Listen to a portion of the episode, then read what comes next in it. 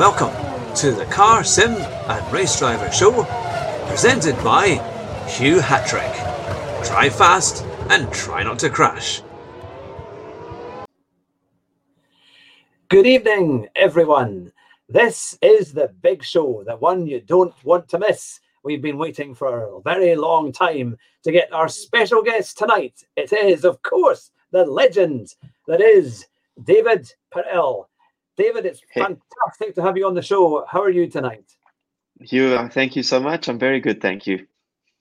It's uh, it's been such an incredible year. I remember when I interviewed you earlier on at the start of the year, um, and you said you had some very exciting things coming up, um, but you couldn't say at the time. So I kind of Yes. wondered, oh, I'm sure that will be good information. We'll wait to hear what it was. And to be fair, with all the things happening, we'd kind of put it on the side. Um, and I thought, oh, um, I wonder what's happening. And then all of a sudden, this explosion of news in sim racing, um, the SimGrid was launched. Um, Tell me, how did that all come about, and what was the kind of motivation behind it? Uh, years of motivation and thinking about it for a very long time, um, but COVID kind of kicked things into gear, if you will. And um, basically, at the beginning of the year, I was reading a book about statistics uh, in the stock market, which I know is weird, but anyway. Um, and I started to think about statistics in sim racing, how it didn't really exist, um, and how you could, like, what's the motivation of having a business around statistics in sim racing? And I started to realize that there is a business model. If you, there's an app for running called Strava, and uh, it tracks your runs. And if you if you go to their premium service, you get a whole bunch of stats about your heart rate and everything around it. Um, and my brother's totally addicted to it. um, so I was like, oh, maybe there's something there. So then I started to look around at sim racing communities to see if I could uh, invest in one of them. Um, and things didn't quite go as planned, but it was already brewing around December time. Um, and I just just kind of putting feelers out to see what what was going on. And then during COVID, I um, I launched Coach Dave Academy, Uh-huh. like three days after lockdown, basically, um, and with with the help of a friend, James Parker, who does all the setups. He leads the setup team now at Coach Dave Academy, and then I was very lucky because when a racing driver who does not have a factory seat, like I'm not a factory driver, I'm a professional, which means I get paid to race, but I only get paid when I'm racing. Yeah, If- yeah, So I get paid for each day I'm at the racetrack. So during COVID, we weren't getting, pa- I wasn't getting paid anything. And prior to COVID was the off season. So the last time I was paid for racing was in like Nov- November, at Kyalami. yeah. So, so I was thinking I need to do something. So it was out of necessity. And um, Coach Dave went quite well uh, because I started to coach a lot because of the the sim racing explosion. What happened was people in the real motorsport world had nothing to do. Yeah. So they came to sim racing, but it wasn't just the real racing drivers. It was like autosport.com, motorsport.com, sportscar365. The, the top publications had no racing to report on, so they turned their attention to sim racing. And through all of that, I was able to do enough coaching that I could still make a living. Yeah, Um, And then I decided to use some of that. I I saved some of that money to um, Redline Motorsports. Do you remember them? They were a big, very big ACC community. They had a very cool website, Uh-huh. and um, their community shut down. And I eventually bought the source code of the original website from the the, the developer, the person who made RLM, um, and I turned it. I took what he had, uh, changed the design completely, um, and launch the SimGrid because I want, I want this. My ultimate dream has always been to, well, my overriding dream is to blur the lines between sim racing and real racing. That's Yeah. been my thing so my whole life. Yeah. Uh, well, not my whole life, but since I was like 16ish, um, when I started to use Gran Turismo to improve my karting. Mhm. So I've always like wanted to have a, a league racing website. I, it's impossible these days. If you if you um, don't have iRacing, if you're using RFactor or ACC, it's very difficult to find competitive leagues online unless you're in those communities already or someone introduces you. it's yeah. very difficult to find a community in the first place. This very low level of discoverability. So I encountered this myself when I started to get really involved in the PC racing side and yeah, yeah. you know moving away from console. Mm-hmm. So I wanted the SimGrid to fix that, and um, now it's going quite well. I mean, it, it's it doesn't make any money; it just costs money. but people get to race there for free on ACC, um, and I have a team of people who organize everything, and um, we kind of have a race. My ultimate dream is to have races every day, but at the moment there's like a race every like twice a week, and we had a really successful championship with the more female races. Um, we're running our World Cup as well, which I everything that we're doing this year is an experiment uh-huh. for what I hope will be a bigger step next year. So I managed to extend my contract with Thrustmaster, uh, my endorsement agreement, and I'm using all of that uh, money to invest back into the SimGrid. Um, I want to make the racing for free uh, for everyone. Obviously, there's going to be limitations and stuff, but um, you can race for free, and I'll figure out a business model around what it means. You know, when you get results and everything, like maybe there's something there. I'm pretty sure that season two of the World Cup, maybe we'll charge an entry fee. We we don't know yet. We we're still figuring it out. But it's been really ex- really exciting to um, to give something to the sim racing community, uh, and also I hope it like I really hope that we can build something which which it's where sim races can come and interact, and it's easy to find because this is the one thing that I want to fix is you know unless you know the Discord community, you're not going to find a sim race that you can yeah. compete in. Yeah, so, uh, I only found out about Discord when I interviewed Josh Martin, um, and uh, because he told me what he, he started filling out all these names of different things, and I looked at them blankly um, as to as to what they were. Um, but that's because I'm more of a console player than a, yes. than, a than a PC player. Um, but I mean, the, the SimGrid has really taken um, the whole sim racing community by storm. I mean, you've had yes. you know, full grids, uh, lots of close racing, um, yes. you know, lots of uh, big accidents and all sorts of stuff. It's, it's great to it's watch. Brilliant, yeah. But um, and uh, it's it's it's a fantastic formula. And I was speaking to Thea, you know, the the Amazons. Um, yes. And of course, helped to, to train her and get her involved in lots of the, the female championship. It's it's really open and widespread, um, which is wonderful.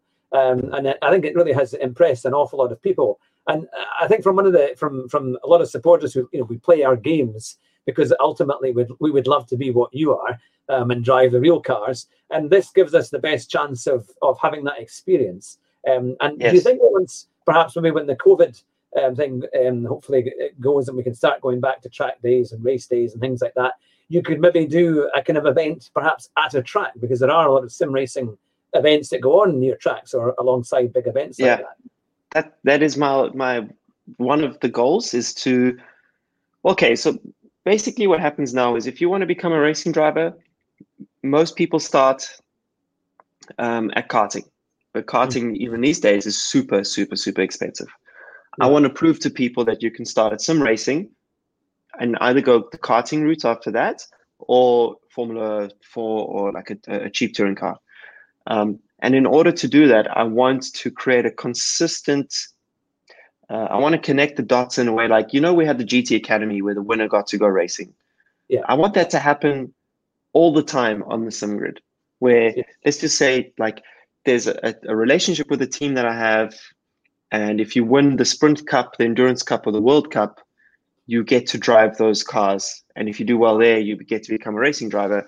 That's like the, you know, That's the grand plan for oh, enabling sim races to become. I don't know when, how long it will take for that to happen because obviously it will cost a lot of money, but that's where I want us to get to. I really, that's my ambition, and I remind the guys every day. I say I want world class production, yeah. and you know world class racing and everything, but I want us to always think about how do we become one of the best sim racing destinations for and it's not just for pros this is so important because the pros know where discord is they know where all those things are they are part of pro teams i mm. want it to be for amateurs as well because when i moved from gran turismo to acc hmm. um, i technically was an amateur in the, the pc racing world and i knew nothing you know mm-hmm. and i also like you i only discovered discord at the beginning of this year. So yeah, yeah it's a completely different thing, isn't it? It's quite, quite, quite it's amazing how it has all um, come about, and that that's the that's the, the wonderful and exciting thing. Now, I remember in one of my previous interviews, you said to me that your kind of um, recommendations for those of you who are playing GT Sport, um, you know, go in for about, I think it was about ninety minutes um, and do three races, a bit of practice and three races, and then that was it. Leave it for that. Yes. Um, yes. Do you still go along with that, or has it changed Yes. now that you're doing more PC racing? No, no, same, same rule. Uh, sometimes I go up to two hours. Uh, recently, with COVID, I'm not COVID, um, with real racing starting again, uh, I've had very little time for the sim. But when I do go on the sim, I don't play for more than 90 minutes, unless, of course, I'm doing an endurance race, which has been organized. But I'm in terms of the practice stuff, 90 minutes. Um, and I still do my baseline tests. So uh, I don't know if I told you that last time, but you should always start with like a five lap run at a car and track you always use Yeah. and determine, um, oh, today I beat my best lap ever in this combination. I must Mm. mean that I'm on, in for a good day. Or you, uh, or you, you go a bit, a little, little bit slower. So you're like, okay, so today I'm two or three tenths off. Both are okay. Both are fine but at least you have that baseline test to know how your day is going to progress. And by using the same racetrack to start the day, same racetrack, same car, you can be like, okay, today it seems that I'm struggling with my braking because that's the the variable that's gone out of sync Yeah. with what you expect on your baseline. So Mhm. I still do that as well, and it's boring. The, the baseline test is always boring. It's five laps of a track you know, and for me, it's Barcelona in the 48 Uh-huh. and I'm sick of Barcelona. I also do all the all the coaching I do is at Barcelona because it's got a hairpin, chicane, a high speed corner, S bend. It's got everything you need. Yeah. And like, you know, it's very good for coaching and very good for baseline test. Whenever I see that come through on GT Sport, though, I go, "Oh no, no, no, Barcelona!" It's, it's yeah, it's kind of. I prefer For Dragons. um, no, no. For me, it's uh, it's uh, uh, what's it? Um, Brazil, Interlagos in a group three. Oh, just please no, please no. and I close it. Or the worst is Nurburgring in daily race B, which is one lap. And what? It's not a race. It's yeah, not a race. that's, yeah, that's it. No They did do Schleifer. very good. Uh, One of the ones that one of my favorite was in Mark One original Golf GTIs going around the Nürburgring GP circuit, and that was Yeah. great fun because Yes, it was the slower the car, the more fun it is. The slower Yeah. the car, the more fun it is. Yes. Yeah. That was great fun. So, would you say that that's the, the, the 90 minutes for GT Sport? How does it work for someone who's maybe playing Assetto Corsa Competizione um, on the PC? Is there a if that's what somebody likes? How would you um, what would you recommend for for that line? Same, same. I still like now these days. I spend more time on ACC. Uh. So I still do my ninety minute warm up on ACC with in Barcelona. Um, the difference with the, the the PC sims is that you have to do your own setup. Mhm. So that's also why Coach Dave started to sell setups, Yeah, is yeah. because to fix something for me. Um, Mhm. I don't do the setups on Coach Dave Academy. It's real, like professional sim racers do them because they are the best guys for that game. If you wanted a real life setup for Ferrari, then you can call me. you know? But I didn't have the time um, to to first spend time on the setup and then go practice and then go race. I wanted to get the setup from a mate. So that's where James came in. I was coaching James because Uh-huh. he contacted me for coaching, and I was like, "Holy shit, this guy's so quick, much quicker than me in the game." And then coincidentally, I heard him on um, Chris Hayes' YouTube channel talking about setup, and I thought, "Oh, he knows what he's talking about." And I said, "Hey, James, I've got this. I've been having this idea of creating a business around setups for ACC. Like it ex- already exists in iRacing, but I couldn't find it for ACC. Yeah. Um, maybe we can do something." So these days, uh, I just use the setups that they make for us. Luckily for me, I've got like so yeah, and it's That's been cool as well because it, it I've been able to to give sim racers an opportunity to make money from from sim racing, which is very rare. I mean, Yeah. most sim racers race for free, so Yeah. it's cool to be to able to give um, some of the guys an opportunity. And then there's now at Coach Dave Academy, there's um, James and two other drivers, so they're all pro sim drivers now, and four engineers. The engineers rotate because they have real engineering jobs, so they depends on their free time to make these setups.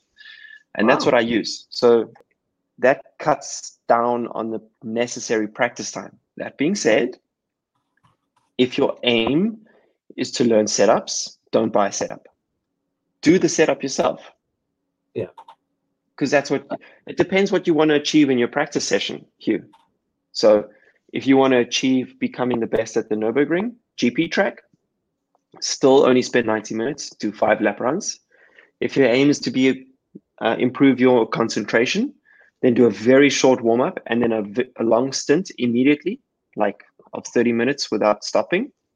Uh-huh. Um, if your aim is to improve qualifying, then schedule in that 90 minute session. Um, I don't know how long it would take, but schedule some three lap runs out lap, two flying laps, in lap, out lap, two flying laps, in lap. Um, for so your warm up is going to take about 20 minutes. So whatever's left. For the 70 minutes, schedule that out. Um, and that's how everyone should approach it. Especially what I've been coaching more and more is that if you are training for a marathon, you don't go out every morning and try and beat your marathon record because by day three you'll be destroyed. Yeah. But yeah. in sim racing, all we want to do is beat our best lap. But it's the same thing. We yeah. by always trying to beat our best lap, we essentially lose uh, we, we practice bad habits because when you're trying to beat your best lap, you're often going to make mistakes on that lap before you can actually get the perfect lap, which doesn't exist. But up until that point, you're going to miss apexes, you're going to brake too late. All those little mistakes build up. But if you drive at 90% for like a week, get used to the muscle memory of the track of the car, and then try beat the lap record, you'll see a better result because you haven't, you've got better reference points, you're much more disciplined, you're able to measure. You know, if at this corner, if my reference point's the 100 board, um, when I'm really pushing, I can brake at 95 meters instead of 92 meters because that will make the difference when you're trying to beat your ultimate record. But most of the time, what we try and do is marathon, marathon, marathon, marathon, trying to beat our marathon record, just getting injuries in the yeah. sim racing world. Yeah. So, yeah. No, that's the thing. And a big question that's come up, and then I'll start doing some of the other um, questions as well. Uh, because I mean, this is what people are really looking for. Because it's true. I think if you drive if you drive too long, you just get tired, and then you just don't drive that well. Um, I yes. think that's true of when you stream a lot. Um, on, and people who do a lot of gaming, and they're just doing race after race after race. And I think it does. They can, you know, they can. It can get harder, or they just lose concentration, um, and then in turn they're not going to be doing the best racing as they possibly could. Um, the big question that has come up: penalties on GT Sport. Now I know you've been very busy driving real racing cars to see what's been happening maybe perhaps in GT Sport. It's been a bit crazy. Do you have any thoughts on that at all? Um, yeah, I do. It's a brief one. It's simple. They have turned their all their their attention to GT7. GT Sports is just dying a slow death right now, um, and I don't blame them. PlayStation Five is coming out in what's that October? It's coming out in November. Yeah and they're probably going to miss whatever original deadline they had because it's Gran Turismo. Um, so they don't want to spend too much time focusing on GT Sports. They they gathered as much data as they could, mm-hmm. um, and now we're left with this penalty system, which is like it just got worse and worse and worse and worse and worse and worse and worse. That's the one thing I don't understand is yeah, how can it the penalty system never improved. It just got more sensitive more like ludicrous where people bump you from behind. You get the three second penalty, I mean, five second penalty. It's a shame. And, and it stopped me from eventually, it wore me down as well, where I yeah. stopped playing Gran Turismo be, online. I still have fun offline, but online, yeah. it like, you know, I see a daily race which I really want to do, and it's just a penalty fest. And right, look, let me put it to you this way: I can't wait for GT7. I really yeah. genuinely can't wait. I've pre-ordered a PlayStation Five, like everyone. Well, not everyone else, but those who get one. yeah, I, I, I mean, look, Amazon said it. I got it. Well, that's good, if it actually gets sent. and I've only I bought it for one reason only, and that was GT7. Apparently, you can play ACC on it. I want to see the performance. Yes, but yeah, that, that you can be able to play other other uh, uh, PlayStation Four games on it too, which yes. is good. that um, although that's fantastic, well, I've, I've got a lot of questions, so I'll, I'll fire them to you. Um, and we've even got we've got Thea from um, the Amazons is here, and also our fiance as well is here. Um, but we've got questions. Our first question, it was actually Rory who wrote this before the before the stream even started. He said, first question um, for for Dave. Um, I was wondering if Dave could have any drive in all of GT racing. What would it be? With what team and with what teammate? He says he is available, and also what car. Uh, so for me, the ultimate dream is always um, uh, to race with Ferrari uh, in the factory team. That's what gets me up in the morning. Two things get me up in the morning in terms of being a real racing driver. The one is to race Le Mans. That's the ultimate thing for me. But uh, I believe that racing at Le Mans is achievable and a realistic goal to pursue. Um, whereas racing for Ferrari in the factory team is almost close to impossible. But it's, you know, you got to be ridiculously ambitious. So if I could race with Ferrari officially um, at any race, really, in a GT car. I'm I'm a massive GT fan. I want to. For me, I already race in my favorite kind of uh, series. So I don't. Of course, it'll be cool to race in an LMP2 or LMP1, uh, but none of that bothers me. Uh, racing the GTE, for example, is incredible. Mm-hmm. Uh, and if it could be in the factory team, that would be great. Um, and I don't know who my teammates would be: Nick Foster and David Rigon, I suppose. Yeah. That was the thing. I remember going to the Festival of Speed a few years ago, and we actually thought it was the Formula One car that was heading off one of the old ones, but it was the Ferrari Enzo FXX, and then yes. they also had the LaFerrari, and the noise, yes. the incredible yeah. noise, and the rev range that just being boomed up was it. We kind of ran to the hay bales to try and get a glimpse of what it was as it as it headed off, because um, you could recognise the Ferrari sound of these incredible engines. Yeah, yeah. Um, the FXX is crazy.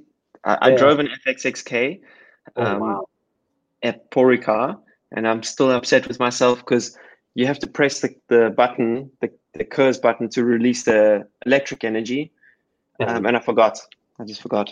And the rest of it was just bonkers. Is it as loud as it seems? Because even when you watch the in car, no, not inside the car, not inside. No. Quieter, yeah. yeah, yeah. It's but the, the GT3s are so loud. I I um I didn't have proper uh, like usually the headphones that we use in the car are molded to our ears, and I forgot them. Um, oh. So I had another set which you just kind of like pop in. They're like they're not molded to your ear or anything. Mm. And uh, we just did a two-day test at Spa, um, and we did a night. The included in the test was a night test as well. So I got home like or to the hotel like 30 minutes after being in the car, and my ears were ringing with the engine noise until it felt like the morning. It was so loud. It's, it's crazy. Uh, you don't hear that in the, the, the La Ferrari FXX. It's it's a bit softer for some reason, even though it's beautiful sounding engine. It's just yeah. not the same. Yeah. That's incredible, isn't it? The GT. I mean, I remember watching it from the Renault stand last year at Silverstone as you went round for your three-hour race back in, in, in May, and I was impressed actually because the sound was it was loud. The Audis were very loud, and the yeah, the Audis are beautiful. I, I love. I one of my favorites or sounds from GT is actually when the the Audi accelerates into its pit limiter. I'm not going to do it on the stream. Every time I see the Audi leave the box and it makes that sound, I'm like, oh, sounds so angry and aggressive. I know. It's great fun to watch. It was great fun. Now, we've got a question as well from Josh Martin, a good friend of yours there as well. Yes. And he has said to me, Hugh, do you think you could beat Dave? And I said, well, I don't. I would love to think, what at? Would it be a race? I think you're going to lap me on a one lap race. Um, but uh, but could you do something? I mean, you've, you've obviously you've had skill for many many years. And one of the other questions we had was, um, how did you get started? Um, it's because uh, that's a big question that we have. Um, how did your motor racing and your your kind of drive to be a racing driver? How did it begin? Uh, long story, um, but basically, okay, I wanted to be a racing driver my whole life. Um, so when I was born, I found my dad's motorbike helmet, used to wear it around the house. My parents would freak out. And then I found a picture around the age of three or four uh, of my dad standing next to a Formula Ford. I was like, what's that about? Oh no, your dad tried to race for three years in the UK. What? He was a racing driver? Yeah, he hated it. Um, and cool. that was it. I, I wanted to be like my dad but except I wanted to love racing. So my dad didn't want me to race. he discouraged me as much as he could, and he um, he didn't take me to racetrack or anything. But one of our family friends, coincidentally, was doing karting, and he offered to take me. And it was a total coincidence. I was so detached from racing, I didn't know karting existed, really. And That was like I was 13 or 14. Um, and he took me to the kart track and he he let me drive the cart like a few months later and I was hooked. So my dad reluctantly bought us like a really secondhand cart. It was two and a half thousand rand. No, no, it was five thousand rand, which is about two hundred pounds, two hundred fifty pounds. Um, and I used that for a year. And my dad said, "Look, until you're 18, I'll pay for this hobby of yours." Um, and he, it really was in his mind a hobby. I didn't get fresh tires or anything for, for every race or anything, but I was totally hooked. And um, I raced karts until I was 23. So when I turned 18, I started to pay for it myself. My brother and I, we were both racing at the time, both paid for it ourselves. Uh-huh. And then um, I had to stop when I was 23 because I ran out of money. Um, and it was a shame, but it is what it is. And started a business with my brother, which I focused on for well, we'd already started when I was 20. So around the age of 20, we started this this like website business, but we just made it websites for like the neighbor and the guy down the road. You know, it was nothing special. Um, and all that money, that's how we paid for our karting. And then when I stopped karting, I said, okay, I'm going to take all that focus and dedication I had in karting and dedicate it to the business with my brother. So I literally moved into the office, moved the couch in front of the desk, um, worked flat out every day till for years. Uh, my brother would come wake me up in the morning in the office, just keep working. Um, and then I was saving up for one more go at racing. And when I turned 29, I was watching Le Mans and it just hit me. I was like, I have to give it one more shot. And then I used all my savings to to uh, uh, to try get to Le Mans. But I thought I thought that Le Mans would cost like I don't know hundreds of thousands. I would have thought, wasn't it? No, I thought I thought it would cost like ten to twenty thousand euros per driver, yeah. and that's how much I'd saved over the seven years. I'd saved about ten or twenty. No, I'd saved fifteen thousand euros, yeah. and I thought, okay, maybe I can find another five to do Le Mans, and then I'm done. Uh, and they said to me, no, it's three hundred thousand euros per driver. so I was like, okay, I'll do. I still want to do one race as a GT driver because I've just done karting uh, up till then, but I was a massive Gran Turismo fan. My favorite cars in the game were the GT cars. I wanted to experience what was it like to drive a heavy car on a big racetrack in Europe. Yeah. Yeah. Um, and I managed to, through some help, uh, get in touch with a team in, in Italy. It involved a lot of cold calling people, a lot of cold calling. Um, for the Italian GT Championship, I got to race a Lamborghini at Imola. It took every euro of the 15,000 that I'd saved to pay for the seat. And then I arrived there and discovered I had to spend another thousand, no, sorry, another 2,000 euros on a helmet Goodness. that was valid. And I didn't have the money. So I used the, the team manager's helmet, a Montoya helmet, and uh, did the race. Um, and it was a coincidence. This was uh, there was a lot of luck involved in this particular moment because my engineer for that weekend, he was uh, like a he wasn't meant to even be part of the team. He was a freelancer, but very old and experienced. Very, very, very, very experienced. He'd worked with Christensen, Montoya, uh, just wow. a ton, ton of names. His name was Gianfranco. And at the end of the weekend, I was like, okay, I did my karting when I was younger. I was uh, quite successful, and now I've experienced GT. I'm done. Gonna come home, carry on with my life. And um, he said, "Well, uh, I almost finished on the podium that weekend in the GT race, my first one, and actually helped their team defend their championship lead. So I was actually behind the championship leader, which was happened to be my teammate, the whole race, uh, wow. defending for him from a Porsche behind. Um, and he said, Yeah, you know, you have the talent to become a professional. And I was like, I've heard that so many times in my life. It literally just bounced off me, honestly. We were having some pizza. I was like, thank you for that, Gianfranco. I'm going to go back to my life. He says, I'll call you. If there's any, any other opportunities, I'll call you. And I was like, yeah, I've also heard that a hundred times in my life. So I didn't get my hopes up. Came back to South Africa. And two months later, I got a call to go race Lamborghini Super Trofeo World Finals uh, in Malaysia. And my co-driver was going to be Mirko Bortolotti. And if anyone is watching knows who Bortolotti is, he's one of the best GT drivers in the world. Uh, so I went and I had brake failure. We were leading the race, the world finals, leading the race, brake failure. Sorry, it wasn't the world finals, it was the European finals. I'm sorry, but it takes place at the world final event. This is important. um, had brake failure, broke my leg. The team blamed me. They said I'll never race again.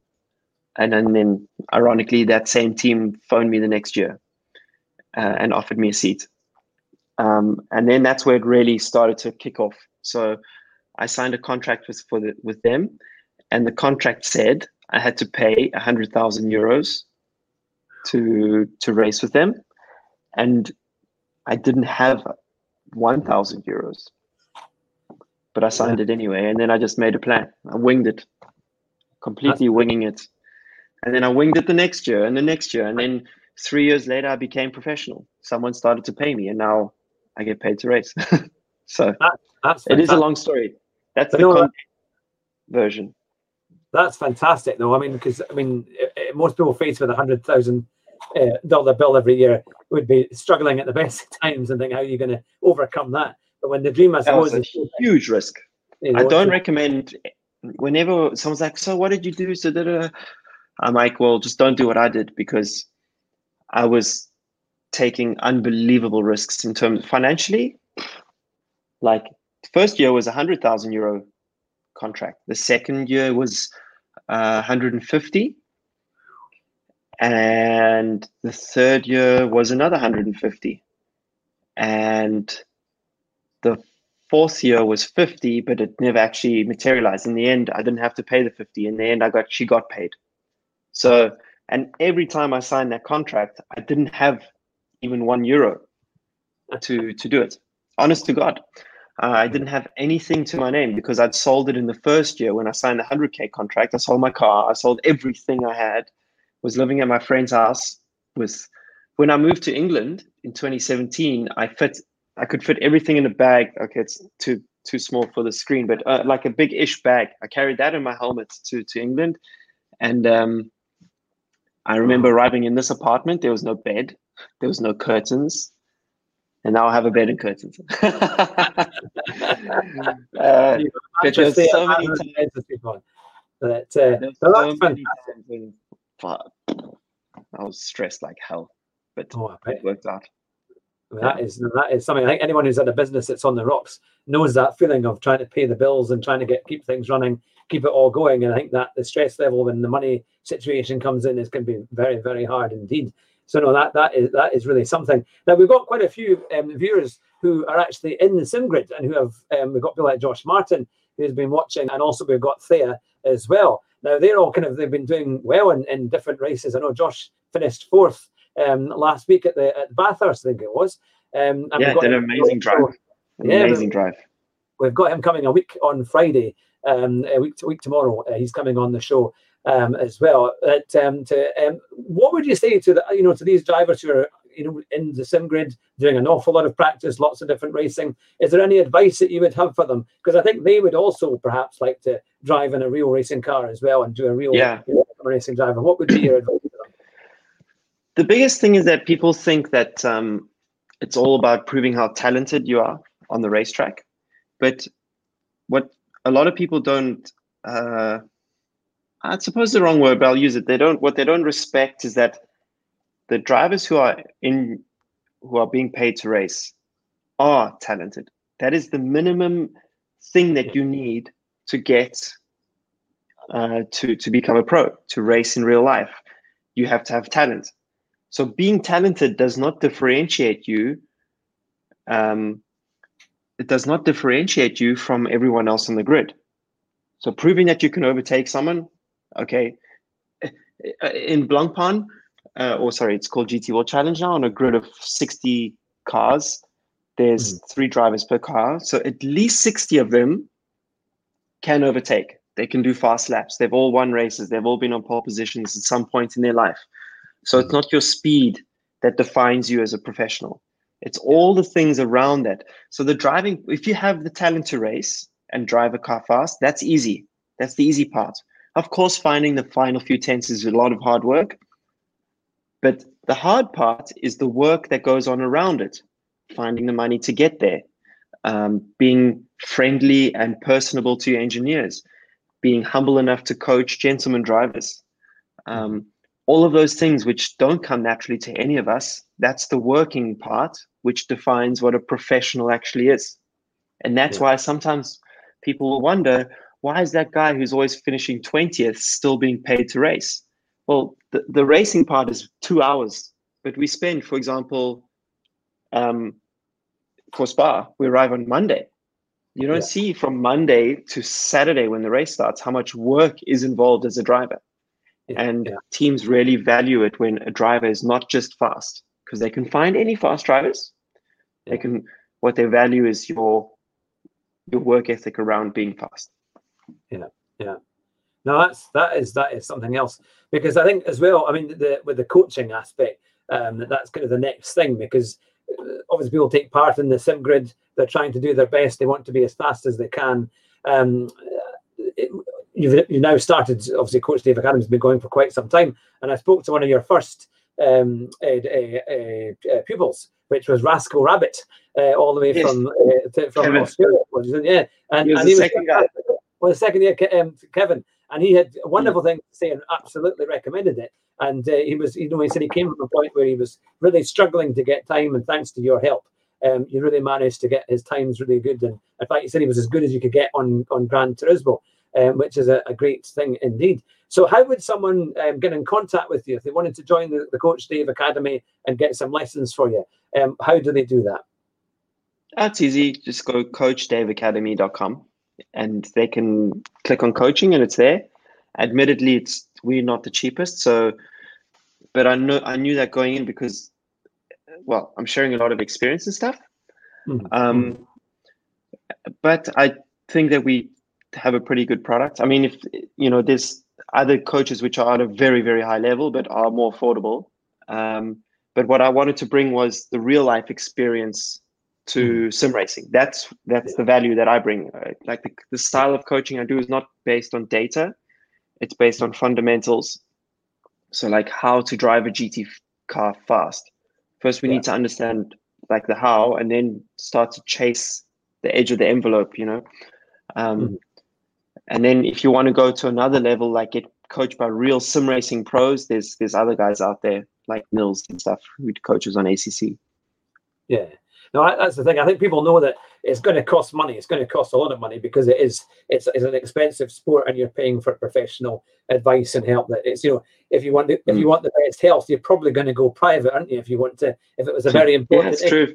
You're probably going to pay for that money, aren't you? You're going to do the thing to make sure you get the best advice. And that's why we strongly recommend um, your coaching and, and the whole uh, SimGrid and Coach Academy because it really is something very very special. Now, do you from obviously you can see the court the, the sim grid, you can see all those people involved.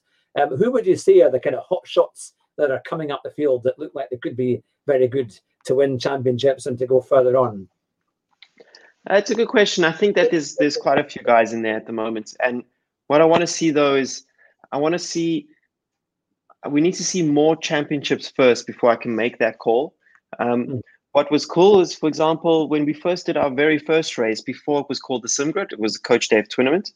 And there was a guy who was leading called Gregor, uh, Gregor Schill, and he got disconnected. He was either leading or in second, I think. and uh, this poor guy, I just knew how he felt like he was devastated. And we managed to get hold of him again yeah. um, uh, during the race. And I interviewed him during the race. And he uh, I could just feel like there was a lot of passion in him. And this was the thing. there was a full grid of very talented drivers there. Yeah. But I could feel his passion, and he's now one of our test drivers at the Coach Dave Academy doing setup. Um, so he became a professional essentially um, through just his his his work ethic and his his character and everything which is again, I was like pulling from my experience from the real world and trying to apply that to elements of the sim racing world. Um, mm. And that's what I'm looking for uh, at the sim grid. So I'm actually very hands off at the sim grid. I kind of mm. like help define the sort of direction that we want to go in. Yeah. Uh, but then Josh, Josh Martin, and another guy, Michael Hamlet, sometimes James Parker comes in as well for advice. They they run that show, um, and they have a they have a team under them which which mm-hmm. operates the sim grid. And I'm like, okay, guys, look, here's my vision.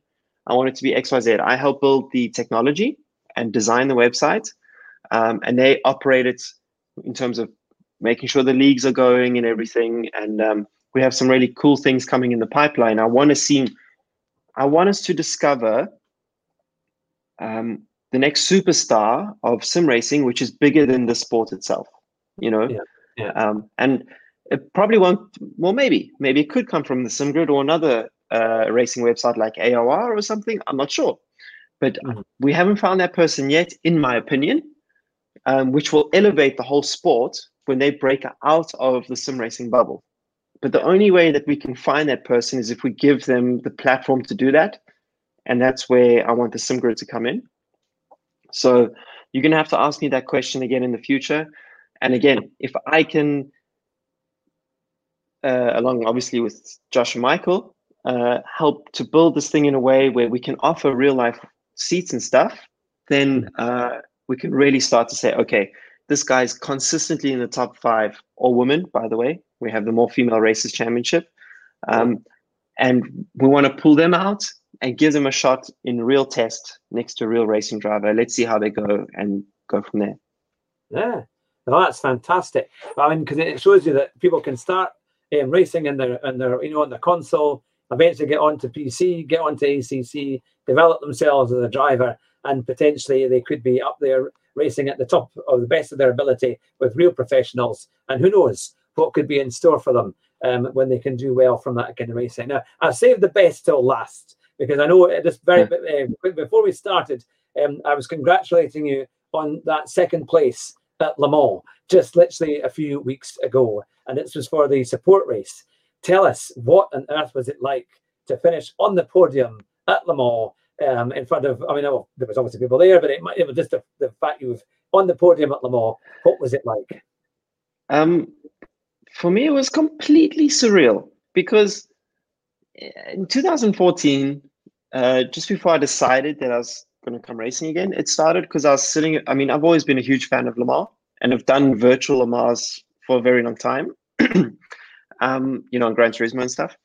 But I was sitting there and I saw this real racing driver at night standing in the pit lane, and the car was coming down the pit lane and was pulling into the box, and he was getting in. And I was like, imagine that feeling where you're at this race and you're about to get in the car at night and do a night stint. And uh, you know, then I kept watching the race and I dream about it every single day of my life to this day. Every step I take is like, how do I get to this race? And um, I'd raced for Kessel for two years. They have they compete in the race, and they kept saying, um, well, some people at Kessel would say, Dave, we have a ticket for you. Come watch the race. And I said, I'm not going there until I compete. And the team manager, she she her name is Tiziana. She's like, David, do not come until you compete. You know, until you're there to compete. Yeah. Um, and this year, when I signed my deal with Kessel to race in European Le Mans, included in that was racing in the Le Mans Cup. And part of the Le Mans Cup is racing as a support event for Le Mans. Yeah.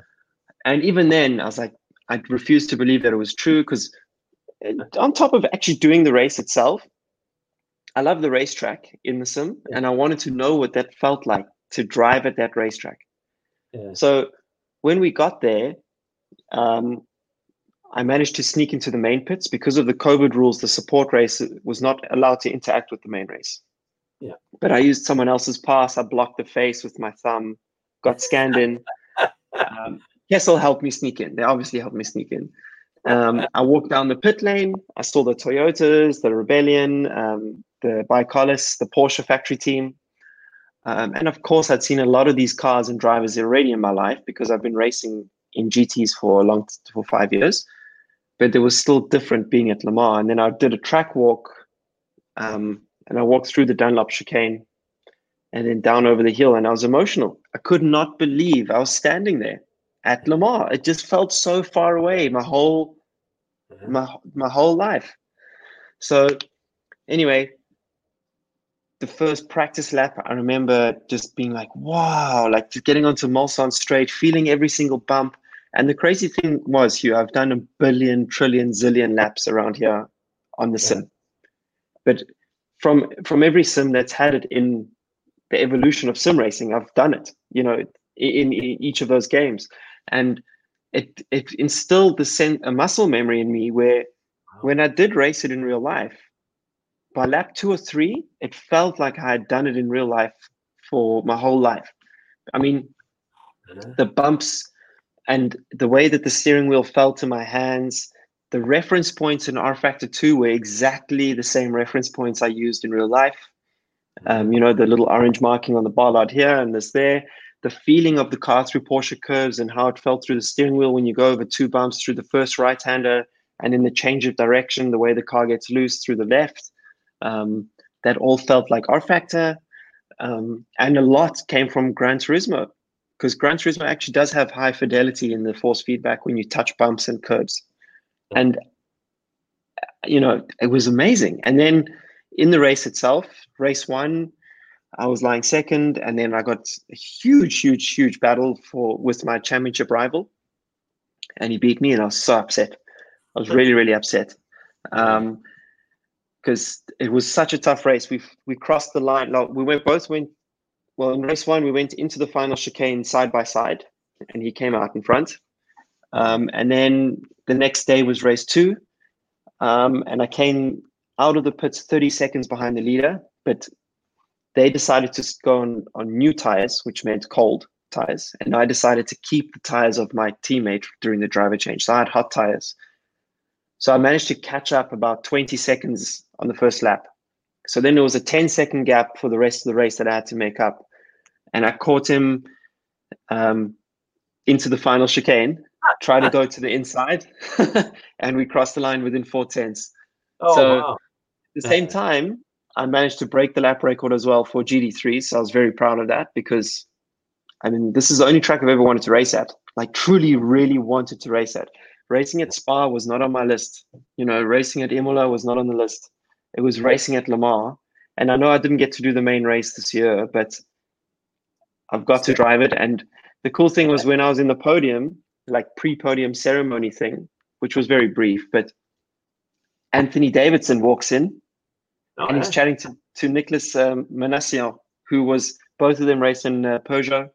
Uh, Davidson's obviously raced everything. Minassian's done it 11 or 12 times. I can't remember. No, he said 17 times because I Mm. asked him and I was like standing there and next to us was the um, official Le Mans trophies because that was all part of the, in the trophy area where you go into the podium. And I was like, this cannot be real. It can't be real. So that's, That's how I felt. Oh, I felt fantastic. like it, it was surreal, like on a level that I still struggle to compute. That I actually, because when I came back to racing, I was nothing. I had no connections. Not, I was cold calling teams, cold calling, and then yeah, I was sitting chatting to two LMP1 drivers, standing right next to the Le Mans Trophy. it was completely ridiculous. Still That must is have been completely ridiculous. for a week after that, isn't it? Because you get on such a, a mental high. That I was, yeah. you know, it's I'm hard to still doing when- laps. Yeah, I'm still doing laps of the track. It was so weird because often after a race, I just switch off from the race, and I was so aware this time that I kept when I go to when I, when I was going to bed the whole week afterwards, I kept going through the lap, the final lap where I was catching the other guy, uh, Caldarelli. It was just that's the impact it had on me, and it felt sometimes if you you get to experience something that you've chased your whole life, or you meet your hero, it's a letdown but I told my family it's 10,000 times better than I actually imagined. And that was weird.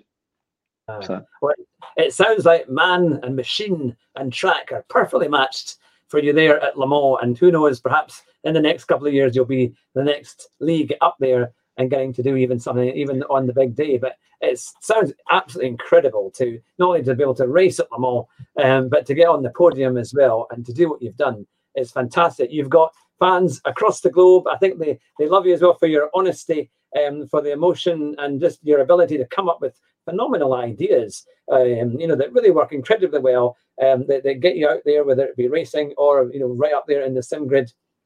It's absolutely fantastic. I know you're on a very tight schedule, and that's coming up to nearly 50 minutes. So I want to make sure that we, we do our time properly um, and that you're not delayed with any other meetings that I know you have to do. Um, but uh, to everyone who's been watching, um, you've been we, it's been an absolute privilege to have David Perel on the show tonight, a legend who has won. I've got, I, I was saying to David earlier on, about five sheets worth of, of podiums and victories and all sorts here from, from the years of racing that you've done. Um, it's an honor for us to be able to have you on the show. Uh, and I'm sure that the people who've been watching tonight will take those tips um, for sim racing. They now know how to get to the sim grid. They know how to get to Coach Dave Academy. Um, so I hope that they'll be lining up um, and they'll be filling the diaries up for you um, to do all that work and coaching.